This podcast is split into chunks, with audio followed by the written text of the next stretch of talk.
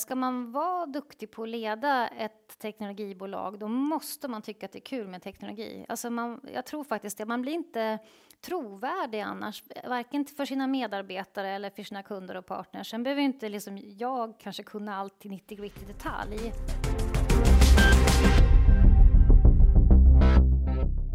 Välkommen till Voice-podden, Anna Granö, Sverigechef HPE. Tack så jättemycket. Och med oss har vi på länk den här gången Kalle Mm. Hultenhej. Ja, från Ljunghusen, men lika glad att vara med. Precis. Och jag heter Lisa Nore. Och Anna, du har ju varit Sverigechef på HPE nu i eh, fyra år. Ja, faktiskt första juni är det fyra år som jag har varit VD. Ja, absolut. Eh, blev det som du trodde? Eh, nej, men jag trodde inte så mycket egentligen. Men eh, nej, det blev inte som jag trodde. Det blev bättre. På vilket sätt? Nej, men jätteintressant eh, jobb, rollen i sig, eh, företaget, att få leda genom den här förändringen. Fyra år, det har hänt mycket. Både med oss som bolag, med marknaden. Eh, vi ska prata digitalisering idag, så vi är ju väldigt, väldigt, väldigt kul att få leda HPE den tiden när vi har en portfölj som är så otroligt relevant också. Så det var jättekul. Och sen såklart alla människor, alla partners, hela IT-Sverige är ju kul att jobba med. Mm. Vad har varit den, vad har varit den största utmaningen? Det är ju svårt, det är fyra år, Anna, men vad har varit den största utmaningen? Men jag tyckte nog att den största utmaningen för mig var nog i början när det blev väldigt mycket förändringar väldigt snabbt på att jag hade klivit på som vd. Det var mitt första vd-jobb. Jag hade inte liksom övat så mycket på det innan och att just hur man hanterar en organisation som då var otroligt orolig, eh, hade lite olika typer av reaktioner, alla människor är olika, hur jag skulle få dem att liksom tycka att det var kul att gå till jobbet fast jag faktiskt inte kunde tala om för dem vad exakt vi skulle göra. Eh, det tyckte jag var klurigt innan jag liksom kom på hur jag skulle göra det och fortfarande vara liksom autentisk och liksom kunna vara kon konsekvent liksom i det. Eh, så det tyckte jag var faktiskt eh, ja, det var tufft. Men, eh, Hur gjorde du? Nej, men jag kom fram till liksom att eh, vi måste ju helt enkelt bara luta oss mot våra värderingar. Eh, och så hade vi en ganska tydlig strategi ändå vart vi var på väg. Liksom, så att jag som tog fasta på den och sen tog jag fasta på att jobba mycket med ja, hur är vi mot varandra? För liksom, värderingar är ju egentligen beteenden och hur, hur, hur jobbar vi med det? Vi tog fram olika sätt att jobba med månadens medarbetare och allt möjligt för att liksom Ja, men så här är vi när vi är tillsammans på jobbet med våra partners och våra kunder och dit är vi på väg. Och sen kommer det hända saker däremellan, men bara vi liksom beter oss som vi har kommit överens om och är som vi vill vara så kommer det gå bra. En extra dimension var ju en, en lycklig skilsmässa från, från ert systerbolag, HP Inc. Hur, vad, vad, vad har du lärt dig utav, utav den processen? Nej, men jag tycker det jag lärde mig var just vikten av att verkligen som företagsledare vara noga med att man ser till att ens egen verksamhet verkligen fokuserar på det man ska vara bäst på. Och det var ju det som var så fint med hela den här splitten med HP Inc, alltså PC printbusinessen och vår business, att det var ju så tydligt var att vi kunde inte vara bäst på allt genom att försöka leda helheten, men när vi liksom delade på oss så kunde vi få chansen att verkligen bli bäst och ändå samarbeta. För det finns, vi, hittar ju, vi jobbar ju fortfarande med Stefan och HP Ink-gänget här i Sverige och gör många saker tillsammans på ett väldigt naturligt sätt för att vi, vi vet så väl vad våra olika värden är. Så jag tycker fast att det var det tycker jag är vikten att verkligen förstå var man ska lägga fokus och inte försöka göra allt. Har kunderna förstått att ni är två olika bolag idag? Nej. Nej, det kan jag inte säga. Jag menar, de kunder vi jobbar med, absolut. Men om jag skulle vara på en fest nu och jag säger, folk frågar mig vad jag jobbar. Ja, ah, jag jobbar på HPE. Ja, ah, men gud vad kul, jag köpte en PC igår. Och så får man liksom, ah, inte riktigt. Och, så, men jag tror väl också det har att göra med, vi är ju väldigt vi jobbar ju bara med företagsmarknaden, så det är klart att liksom gemene man träffar inte på oss så mycket. Man ser, man ser den blåa loggan som är HP Inks logga nu. Och det är väl det man associerar. Så fort man hör HP, det här et kanske försvinner lite sådär. Så att nej, man får nog förklara lite väl ofta kan jag tycka ibland.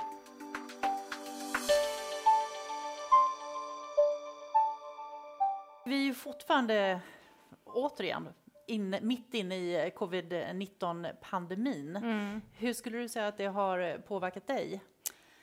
Nej, men eh, det har ju blivit för oss såklart en, som ledare en, en större arbetsbelastning i form av att vi har behövt liksom verkligen ta hand om våran, våran, våra medarbetare, ta hand om våra partners och våra kunder och liksom lägga på extra lager med information, sätta upp eh, mera möten för att ha kontroll på vad som händer. Eh, men jag, tycker också att det finns en positiv effekt av att vi har kommit samman väldigt väl. Så att vi, i och med att vi till exempel i min ledningsgrupp så träffas vi nu två gånger i veckan. Vi går runt bordet. Hur mår de olika teamen? Våra partners? Är det någonting vi behöver ta tag i? Och sen har vi sett till att alla team också träffas. De har fått bestämma själva, men minst en gång per dag har de någon typ av virtuell kaffe eller vad det är. Så feedbacken nu är egentligen att man upplever att vi, att vi nästan pratar mer med varandra. Fast alla sitter ju, vi jobbar ju 98 procent hemifrån eh, att vi har mer kontakt med varandra än vad vi hade tidigare. Samtidigt som folk saknar det här med att stå vid kaffeautomaten, hänga, snacka lite, du vet det här sociala, det har vi ju tappat. Men annars, även om det har blivit en högre arbetsbelastning och mycket att tänka på som är nytt, som vi aldrig hanterat förut, så har det faktiskt fört oss samman. Mm. Och vad tror du att du tar med dig eh, från de här erfarenheterna när den här pandemin förhoppningsvis snart är över? Nej, men jag, jag, jag tar verkligen med mig att vi absolut kan jobba mer hemifrån än vad vi har gjort eh, hittills. Jag tror i och för sig också på att det finns ett väldigt stort värde att träffas på kontoret för att vi jobbar med så komplexa lösningar så att det krävs att våra medarbetare jobbar tillsammans. Men jag tror också att, att många har insett nu att wow, kan man få jobba eller jobba hemifrån en till två dagar i veckan så blir man också mycket mer effektiv och kan då kanske mer fokusera på det här med att samarbeta och jobba med varandra när man är på kontoret. Så det, det kommer vi definitivt, jag hör flera nu som har kommit till den slutsatsen själva och det stöttar vi absolut. Jag tror man kanske ibland är som vanemänniskor, man liksom man åker till jobbet i två timmar fram och tillbaka, så man använder de två timmarna istället för att göra, jobba hemifrån kundernas perspektiv. Vad, vad, tycker du har varit den största förändringen utifrån kundernas behov och beteende i, i den här krisen som, som hela världen befinner sig i? Mm. Men många kunder är såklart oroliga, för många av våra lösningar är ju liksom en väldigt, väldigt viktig komponent för att få menar, bankerna att fungera, sjukhus och så vidare. Såklart varit en oro i form av att kan vi fortfarande förse och leverera dem med de produkter som de behöver för de som köper mycket hårdvara från oss. Eh, och det har vi liksom mött upp då, liksom att ha ännu mer tajtare liksom diskussioner. Sen har vi också märkt att det är helt tydligt så nu att CIO har fått, liksom, alla investeringsbeslut går nu till CFO och VD i princip. Så det blir mycket mer fokus på kostnadsnedskärningar. Det är naturligt när omsättningen går ner, när tittar på transportbranschen, hotellbranschen, det, när det är liksom kris, då blir fokus på kostnader och väldigt kortsiktiga kostnadsnedskärningar. Och det har ju vi också märkt och där har ju vi nu med hjälp av våran, våran finance, HP Finance Team också hittat kreativa sätt att hjälpa våra kunder att fortsätta ta viktiga projekt igång med hjälp av olika smarta finansieringslösningar till exempel. Så att vi märker liksom att det blir väldigt kortsiktigt, väldigt abrupt. Bara det som är absolut affärskritiskt som man liksom prioriterar. Eh, och eh, det blir ju en utmaning för att jag menar, många av de här viktiga projekten som kanske inte ger något värde idag är ju oftast otroligt viktiga för företagets förmåga att vara konkurrenskraftiga framöver. Mm. Hur kan ni då gå in och stötta en CIO? Då, vad vi gör då, det är ju att vi försöker hjälpa till att se om, beroende på hur de här kunderna, liksom hur, hur deras böcker ser ut och hur de ser på kostnader och så vidare, så kan vi antingen hjälpa dem med finansieringslösningar. Många kunder nu är väldigt intresserade av att konsumera. Vi ser ju också att cloud växer. Men alla kan inte använda cloud för det kanske det finns säkerhetskrav. Man kanske vill ha kontroll över liksom sitt datacenter och då har ju vi tillsammans med Atea möjlighet att leverera on-prem cloud som är en, en affärsmodell som finns till. Och många, många kunder nu vänder sig till oss för att förstå hur de kan göra det så att de faktiskt kan bara betala för vad de använder och kunna skala upp och ner och inte sitta där med liksom investeringar låsta pengar låsta som de inte får nytta av. Då. Mm. Så, så det, det, är ett, några sätt som vi, som vi hjälper till för att underlätta. Mm. Jag vet inte om du upplever samma sak som jag gör, Anna, utifrån att det finns å andra sidan en del beslut som, som har tagit lång tid eller man behöver diskutera mycket eh, i IT-organisationen som, har blivit ganska mycket enklare att ta beslut om utifrån att man mm. befinner sig i coronatid. Upplever du också att det går snabbare i beslutsprocesserna? Eller tycker du att det drar ut? Nej, men både och. Jag tycker det är väldigt tydligt, liksom, det som inte är affärskritiskt, det lägger man liksom på sidan. Och det är ju väldigt, förut där man kanske debatterade mer om vilka projekt man skulle köra, som kanske var mer de här långsiktiga. Eh, sen tror jag att, att, att jag upplever att beslutsprocessen kanske ändå i vissa fall har gått ner, blivit långsammare för att man försöker hitta olika nya sätt att få göra projekten eh, Eh, mot vad man hade kanske initialt tänkt sig. Och då tänker jag, liksom, kan man konsumera det som tjänst? Kan man hitta något sätt att finansiera det? Kan man göra projektet på ett annat sätt för att liksom ändå komma igång? Och det gör ju att något som var tänkt att göras på ett sätt vill man fortsätta göra, men man tar tid nu att se hur man kan göra det på ett annat, mer, liksom, mer liksom, eh, lätt, eh, bättre sätt i, när man tänker på kostnadsfokus, skulle jag vilja säga. Det, det tycker jag eh, är tydligt. Så att det är både snabba beslut när det är enkelt och ibland längre processer när man verkligen behöver göra, man inte riktigt ser att man har de, kanske de möjligheterna som det var tänkt från början. Och där finns det ju massor man kan göra eh, för att hjälpa kunderna att prioritera. Sen tycker jag ju liksom att det också ur allt det här kommer mycket positivt. Jag tänkte på det nu när jag gick hit. Man ska öppna dörrar och trycka på hissknappar. Jag tror liksom att vi kommer se andra typer av tjänster där vi använder IT mer för att skapa mer det här kontaktlösa samhället. Där man kan använda, jag kan använda mina, min personliga mobil där jag som bara jag rör och liksom öppna och betala mm. och så vidare. Så att, och det märker vi också att det liksom blir, blir ännu mer intresse. Så det positiva också i allt det här som är väldigt jobbigt, det är att jag tror att vi kommer att se en accelererad användning av teknologi för att skapa ett samhälle som klarar av att hantera sådana här... Jag tror nämligen inte kanske det här är första gången vi får ett, ett virus som påverkar hela världen.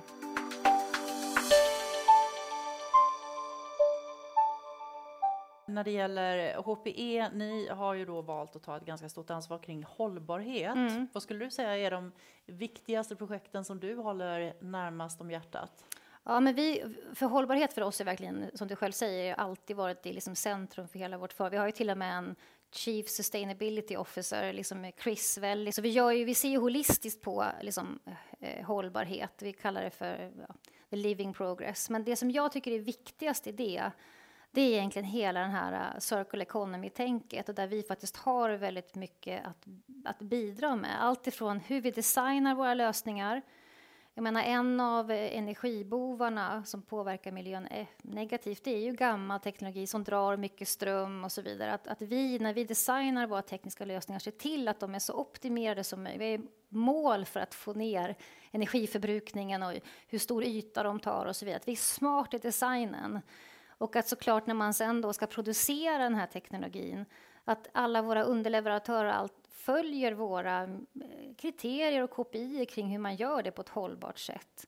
Att vi producerar det smart liksom i fabriken och att vi också sen när kunderna har använt och kände sig att nu är det en gammal teknologi, att vi kan ta, ta hand om den teknologin och även återanvända det materialet i sen den nya teknologin som vi tar fram. Att det finns liksom en det finns ett ansvar i alla led, skulle jag vilja säga, i, om man tänker circle economy, mm. där vi faktiskt bidrar och är världsledande. Vi har ju fått många fina eh, ja, eh, utmärkelser över åren för det.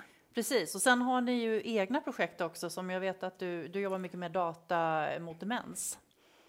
Absolut, och det är ju också tillbaka till det här med att Ja, men ingen av oss här, varken du eller Kalle, ni kommer ju inte använda mindre teknologi. Ni kommer ju använda mer i takt med liksom, att digitaliseringen bara ökar.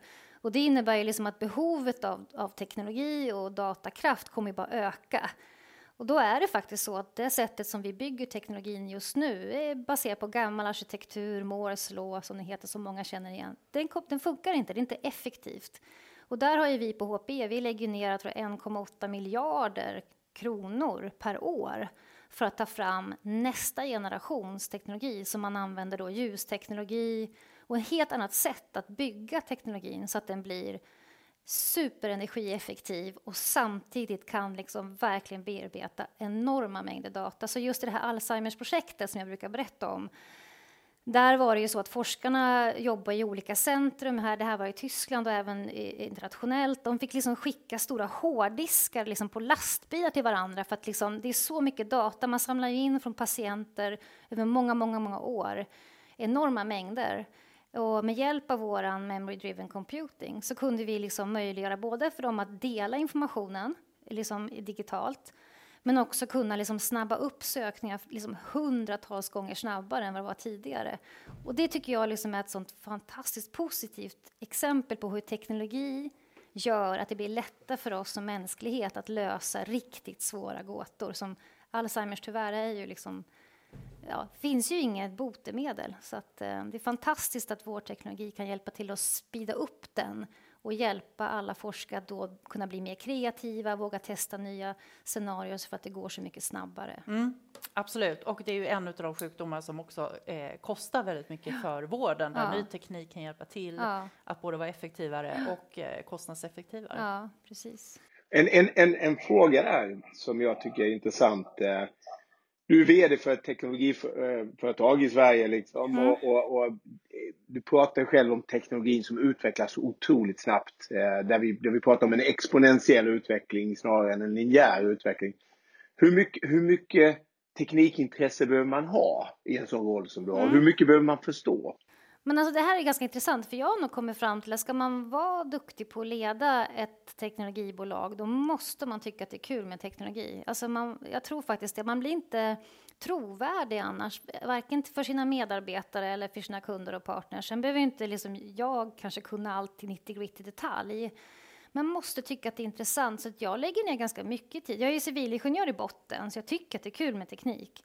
Eh, jag lägger ganska mycket tid på att liksom, ah, nu vill jag lära mig allt om, till exempel nu de sista två åren har jag lärt mig mycket om AI och vad AI är och liksom prata med våra experter för att liksom också genuint förstå det. För då kan jag också leda min affär. Då vet jag, aha, AI för oss på HPE, det betyder det här. Då behöver vi ha de här förmågorna, vi måste kunna prata om dem på det här sättet. Och jag tror någonstans att om man inte är intresserad av det, då tror jag det är väldigt svårt att få medarbetarna liksom att förstå vad de ska göra. För det handlar ju också om att kunna coacha dem. Och, ja, men nu när vi ska prata om machine learning till exempel, då måste ju våra, våra medarbetare, vad är det och hur förklarar man det och hur kommer vår teknologi in i det? Vad har det för affärsvärde egentligen? Så att jag skulle vilja hävda att, liksom, om jag får sticka ut hakan lite, jag tror att ingen affärsledare i framtiden kan låta bli att vara intresserad av teknologi. För då tror jag man är ute på djupt vatten. Mm. Då måste man antingen vara väldigt, ha ett väldigt starkt team runt sig och lyssna på dem och liksom verkligen lita 100 procent och inte ha någon egen. Eller så måste man liksom göra både och. Det både lära sig själv, ha duktiga människor runt sig och sen kunna liksom kreativt brainstorma kring okej, okay, hur tar vi det här till marknaden? Att, det är ju superintressant. Väldigt ja. många pratar ju om att eh, nej, men jag fokuserar på kundnyttan. Men du menar man måste både göra både, det och ha göra, tekniken? Ja, för, för jag är egentligen så här, jag har alltid jobbat nära kund. Jag älskar det, är det bästa jag vet. Ett jättekul projekt som jag varit personligen väldigt engagerad i, det är ju kring självstyrande bilar. Och få liksom lyssna på kunder, hur de har tänkt, sin vision, vad deras utmaningar är och liksom gå tillbaka till mitt team och bara wow, hur ska vi göra det här nu? Och vad har vi för kompetens i Sverige? Vem måste vi ringa som kanske en kollega i USA? Hur får vi ihop det här och hur kan vi sen gå tillbaks till kunden och hjälpa dem? Och det finaste betyget man kan få tycker jag, det är när kunden själv säger så här, ja men det är så kul att jobba med er för ni kommer alltid också med nya idéer. Det, det tycker jag är fantastiskt roligt, helt mm. enkelt. Ja.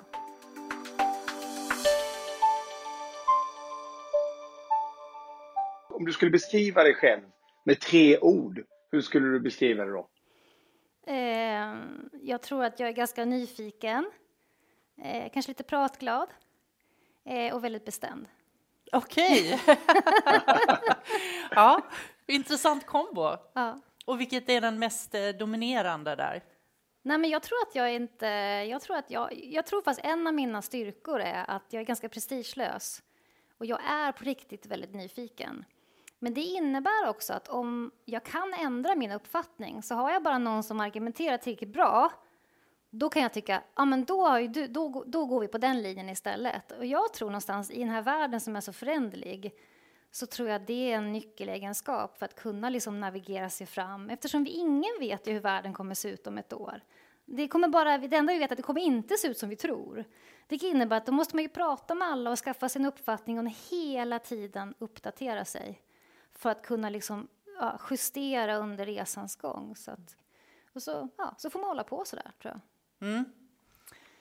Du, du är ett genuint intresse för teknik mm. och du, du eh, pluggade ju i Linköping till ja. civilingenjör. Eh, fanns det något annat alternativ till IT och tech? Nej men absolut. Nej, men jag ville egentligen bli barnläkare. Ja, det var ju det jag ville bli. Nu så här i efterhand tror jag att det blev ganska bra att det blev så här, men eh, jag var väldigt eh, intresserad av det. Men jag hade inte betygen så det räckte. Man skulle ha 5 och 0 då hette det. Det hade jag inte. Så då, eh, kom jag, då snubblade jag på en lapp och hittade in, eh, industriell ekonomi och det var det det blev. Eh, och jag är faktiskt jätteglad för det. För det är en bra kombination av teknologi och ekonomi, management, ledarskap och det passar mig väldigt bra. Liksom jag gillar att flyta mellan alla de aspekterna. Och, eh, nej, men bara liksom att jobba med sig själv hela tiden, jag tror att det, det tror jag är viktigt och det känner jag väl också de här fyra åren som VD att det kan vara tufft ibland och då gäller det liksom att man tar hand om sig själv och har lite koll på varför man reagerar som man gör och hur man kan bli bättre som person. Och det tycker jag är så positivt att jag menar, eh, man bara fortsätter utvecklas ju. Eh, och det tycker jag är coolt faktiskt. Det får bli avslutningen för eh, Voice podden med ja. Anna Grane. Tack så mycket för att du var här. Ja, tack. tack Anna. Tack.